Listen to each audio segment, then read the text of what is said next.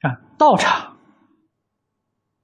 至少要维系到戒行相应。啊，古时候的道场，每一天八个小时讲经。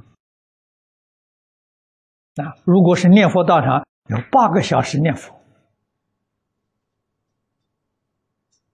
啊，在行门里面，一般呢，如果不是禅堂，就是念佛堂。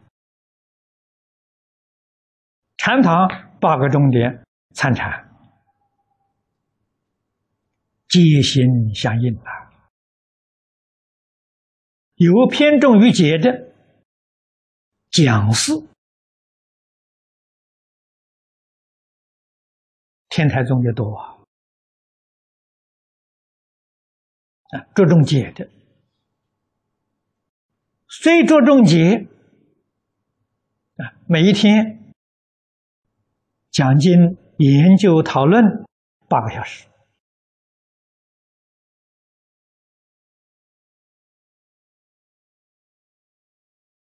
啊，台中有念佛、有参禅的，参禅的比较多，禅堂里面。至少也有四个小时，不可能少过四个小时啊！一天十二个小时，这心住在道上啊，这叫道场。做不到这个标准，千万不要干主持。你要当主持，你就造业。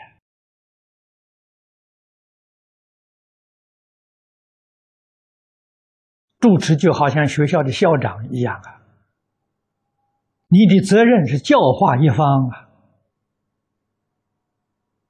啊，主持是负责任的，啊，自己可以不讲经，啊，可以不上殿，你是主持这个教学行政的，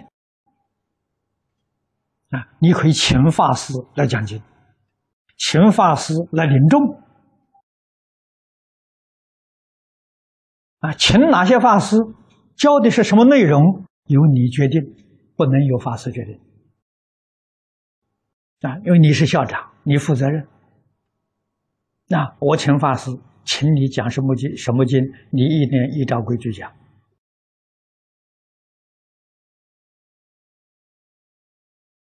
啊，所以教育的成败是校长负责任，教员不负责任。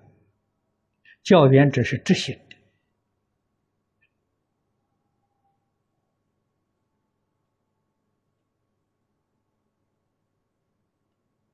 啊，所以主持的功德了，便在一方啊。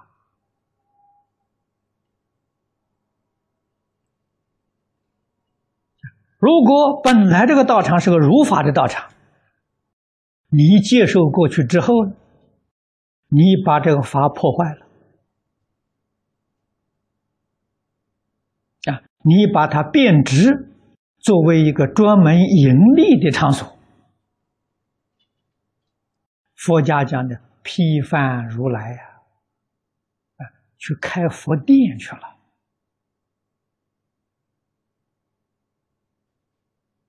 搞迷信的，欺骗众生，这个罪过阿鼻地狱。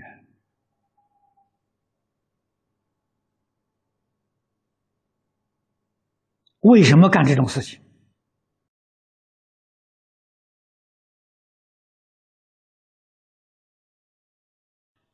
宇宙人生事实真相不了解，